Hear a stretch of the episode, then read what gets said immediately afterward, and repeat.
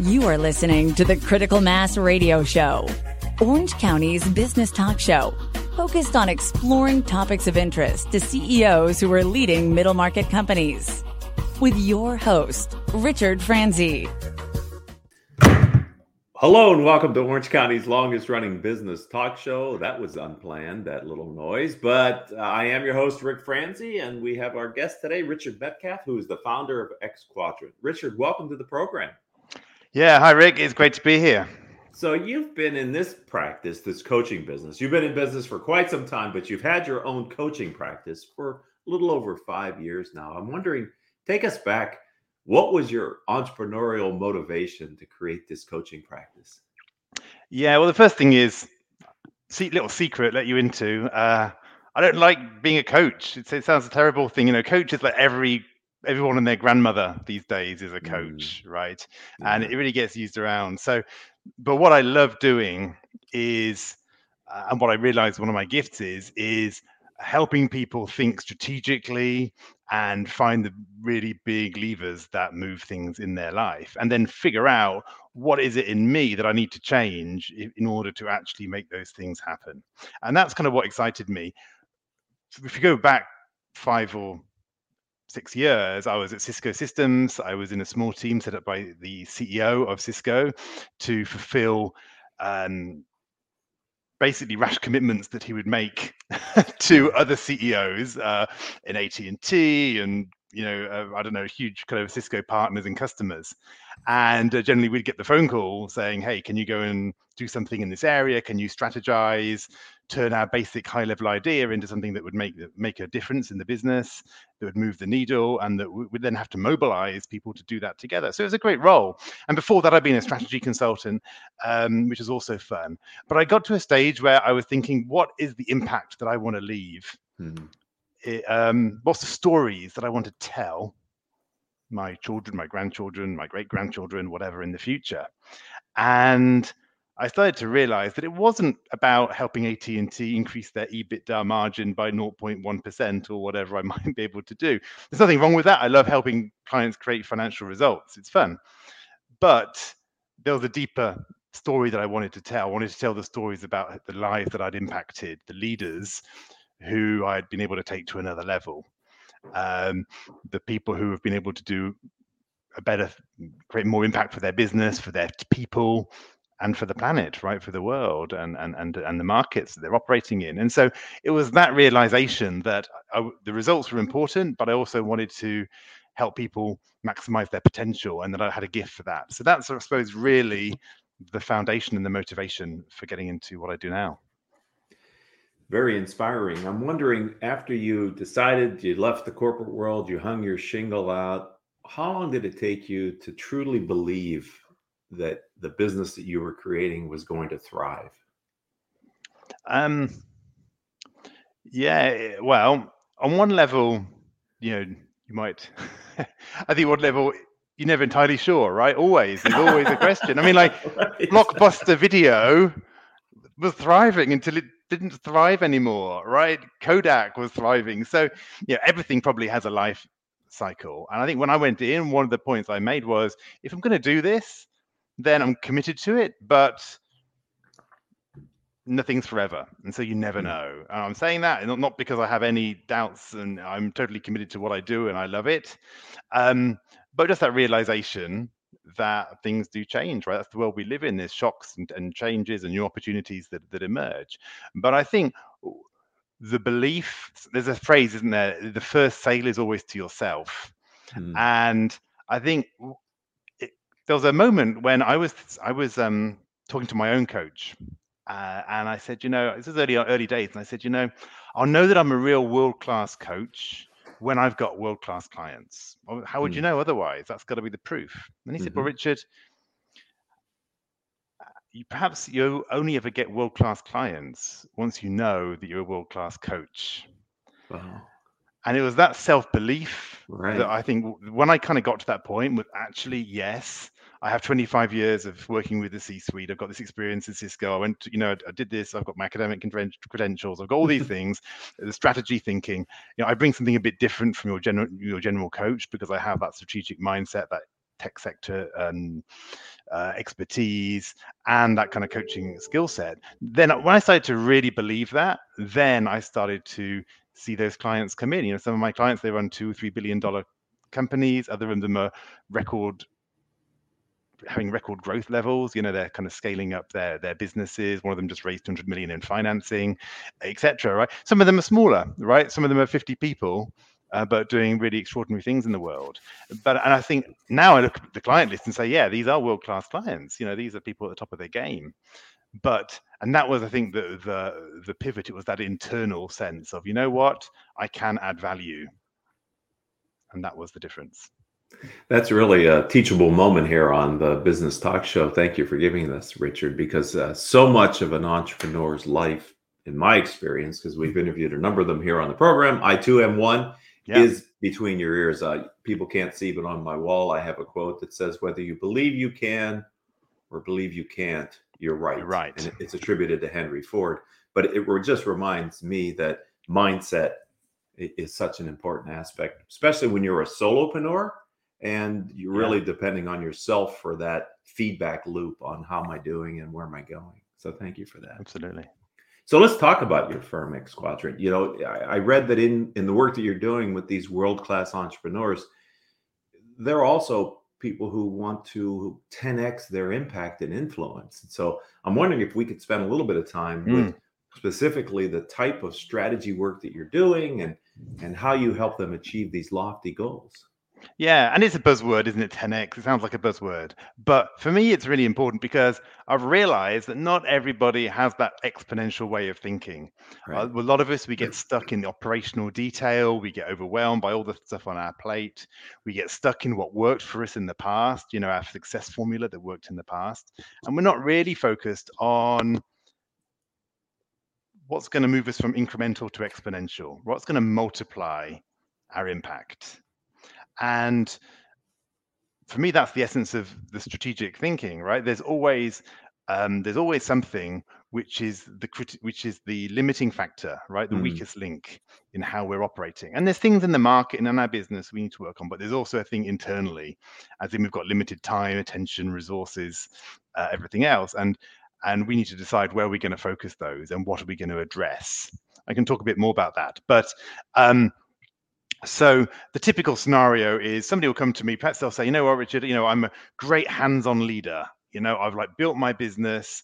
I know how to make things happen operationally, but I know there's more. I know I need to be kind of getting being less directive, um, less doing and more directing, you might say, right? Less hands-on and more strategic, more transformational. You know, I need to perhaps be working on that next level of impact, having higher level conversations, trying to perhaps uh, spearhead bigger deals that our company's ever done before, or create new partnerships, or, or just take time to think about the bigger picture. So those are often the kind of things people are feeling. And um, I have an approach called the impact multiplier um, approach. And basically, the first principle is you're operating in a system, and so this system has found its natural equilibrium. So there is some limiting factor that's stopping you from going further. So let's identify that limiting factor. Second thing is there's four main areas that I would I would invite people to focus on uh, as a start. So I, I focus in start first of all on yourself, and then your team, and then your organization. And each of these levels, we can apply these same four uh, factors to. So the first factor is commitment, right?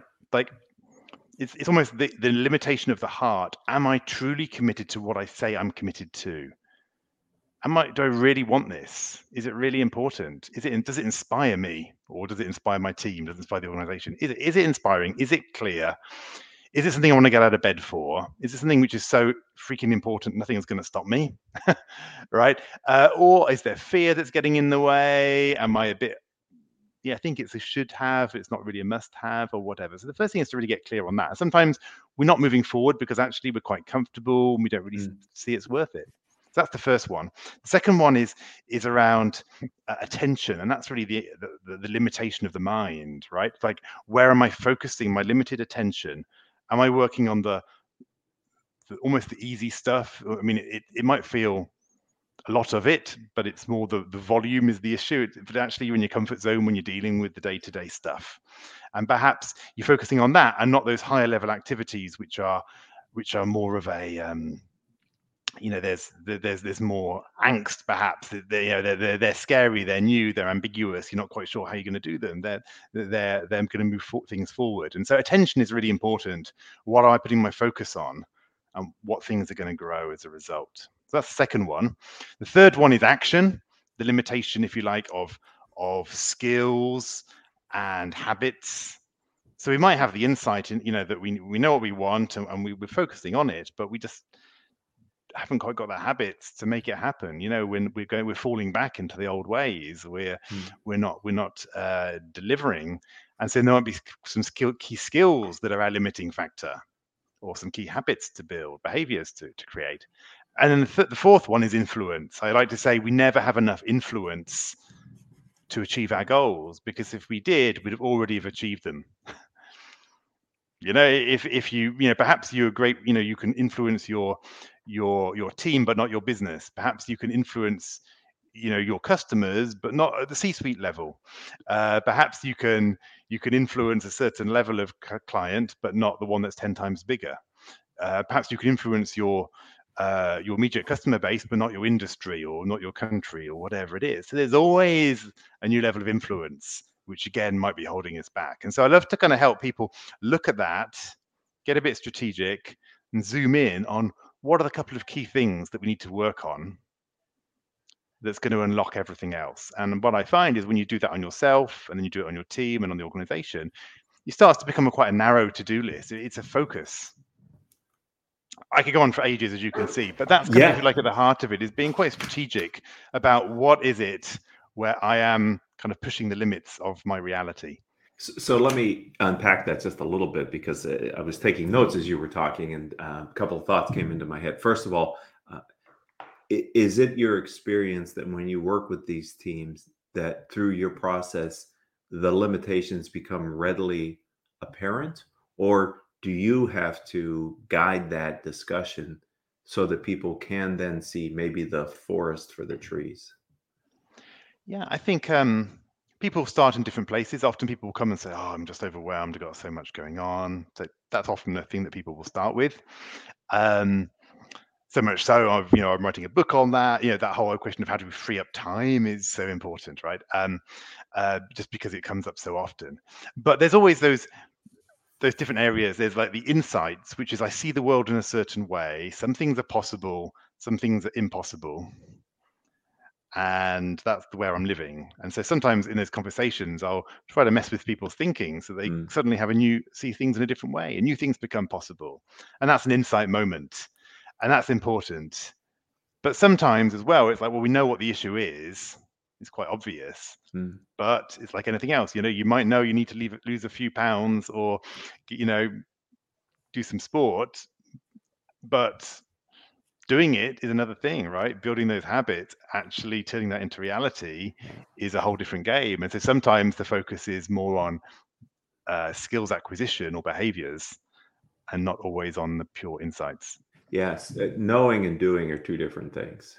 And people can live in a known state of unhappiness but not make the changes they need to achieve the goal. So there's a there's a there's a psychology, a psychological aspect to what I hear your work is to help people to uncover this as well. Yeah, let me give you an example. Today I was speaking with a CEO um, of a of a very successful business, about 500 people, and um, we started to get into his success formula, how he was operating, what the issues were. I won't go into all the details, but he got to the stage where he said, "You know, you're right, Richard." He says, "I." When somebody comes up to me with an operational issue, I love it because I, you know, I love analyzing it and and and looking at the data and and helping them. And I know it's not a good thing in a sense because I'm I'm doing their job. I'm kind of getting involved, and they're coming to me, but I know I'm creating this kind of cycle where mm-hmm. I'm taking responsibility for things that they should be taking responsibility for. All these things that you know I'm getting too involved. I'm having to solve my team's problems. They're kind of almost getting passive, just giving things to me to solve. I see this as a bit of an issue, uh, and I know that if I created more space in my diary to work on strategic things and actually um, you know, perhaps think about international expansion. Where am I going to open my next offices and things? I said, I know that's important, but if I think about it, I'd actually feel guilty if I was to create that time because I feel I'd be letting people down over here on the operational side. And so it was interesting because he he got it. He, he realized intellectually he knew what he should be spending his time on as chief executive. But there's that visceral, like, feeling of I know when I do this, then I add value. Mm-hmm.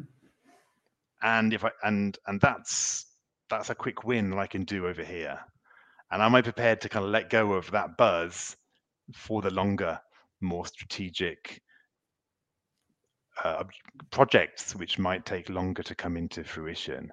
And am I going to prepare to live in that discomfort of letting my team do things a bit imperfectly so that I can actually put my focus on what matters? And it was a great insight moment for him. And and but it's not the end of the story, right? Then we have we're working on how are we going to actually help him in that moment address that feeling and make a different choice. It's well one thing to know it intellectually, but then you have to turn it into decisions.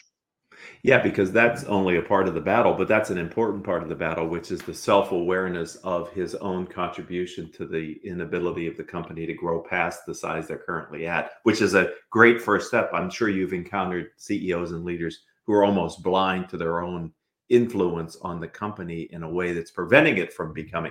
It's hard. I'm sure that's a hard conversation for you to have with mm. CEOs to say, you know, actually, your habits are contributing to the limiting factors that have to be addressed. Yeah, there's always a cycle. Absolutely. Uh, yeah. I mean, I always ask my clients, like, how are you contributing to this? Right. because we can change ourselves. And it's victim mentality if we just blame, oh, our team aren't up to standards, the market's not right, everything else. That's why I like to bring it back to those those impact multipliers, starting with us. Like, mm-hmm. where am I getting in the way? once I'm working on that, it then becomes easier to think, okay, now where's my team? Where are we together as a team? And it's the same thing, you know, as, as a team, as a leadership team, are we really committed to a clear and, and clear common vision? All right, is our attention focused on the strategic things? Are we working on those actions which are really going to make the difference and take us out of the operational? And as a team, are we able to influence the company, the market, and so forth? It's the same thing at that level as well. So it's always this question. I call it strategic laziness. You know, don't do everything. do the things that actually move the needle. Yeah. Have you found in your working with these folks that some of them, when they truly get clear on what it's going to take and what life would be like when they get that significant impact and influence, that they decide, well, maybe it's not what I really wanted. Have you ever had that experience? Yeah, I, I think I yeah, it's important to just at the at the start to really sit down with somebody and and go quite deep and find out like what are you really trying to do here. That's where that one mm. about commitment is so important Right. because commitment will become a limitation, and it might not be the mm. first limitation, but at some point you go, you know what? Do I really want to go to the next level? And often, it's, often it's things like, well, but if I was to do that, I'm going to have to work even harder than I do today. I'm going to have to keep sacrificing my family life. I can't do it on right. my health. I can't do that anymore. I have to play with people thinking at that point. I was like, well, hang on. What if you could have both? You know, so what? What actually? What happen if your next level as CEO involves you having ten times as much impact and working less? Because I believe actually, when you do less, you focus you focus yourself on those higher value activities. So but it's a different paradigm, right? It's not in their initial reality. It's like I, the only way I know how to create results right. is to be working More. 60 hours a week or whatever it is. I love to say you've got two options. You've got the accelerator pedal and the gear stick, right? Um, so you can't change gear when you've got your foot on the accelerator. Hmm. But most of us, we go through life with our little success formula that's working and we've jammed our foot on the floor. we've hit the ceiling of complexity. We can't go through it. We're overloaded. We're ma- our team, everyone's maxed out and there is another level that's going to require a bit of investment of our time to, to create something different. But we can't see that because we've just got tunnel vision. We're, we're we've got the foot on the floor. That's a great analogy. I am going to uh, borrow that, if I may. I will uh, give you credit for it based on my learnings here. Uh, but I really like that idea that you can't shift gears with your foot on the accelerator. So thank you. You know, you you've you've used the phrase uh, impact multiplier, and I know that you o- over a year or so ago you launched your own podcast uh, with right. that name. Can you tell us a little bit about the motivation for starting your podcast and um, what the show is about. Yeah, so the impact multi it's called the Impact Multiplier CEO uh, is the name of the um, of the podcast, and it started off because I have a you know a small number of of high achieving clients, high impact clients, CEOs and C-suite leaders, uh, and founders and, and owners, and I wanted to kind of start to share some of their stories, some of the insights that I have you know some of the ways that I would work with leaders, some of the, the, the, principles. And so we started off by doing a few series, few seasons where I'd share my own content, um, and then we also interviewed a few clients and, and contacts uh, who are in the C- CEO position about their own stories and about their leadership lessons. And then over time, as things have gr- grown a bit, I realized we could perhaps merge those together. So now I do a bit less of my own pure play uh, in uh, episodes. I tend to interview, spend inter- interview high achieving leaders. I interviewed, um, um, you know, leaders of five billion dollar companies with 200,000 employees. I've interviewed startups, you know, uh, leaders and, and everyone in between.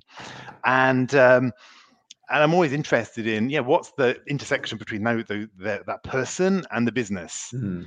between who they are and how they lead and what the results have been. So we've looked at some of the world's fastest growing companies as measured by the Financial Times and we've interviewed those CEOs. We've looked at CEOs who are new in the role uh, various things. And I, I, what I do is I try to weave into that some of my own principles and concepts, like some of the ones we've been talking about today, into those discussions to kind of bring them to life with the examples that that the leaders are putting on on the table.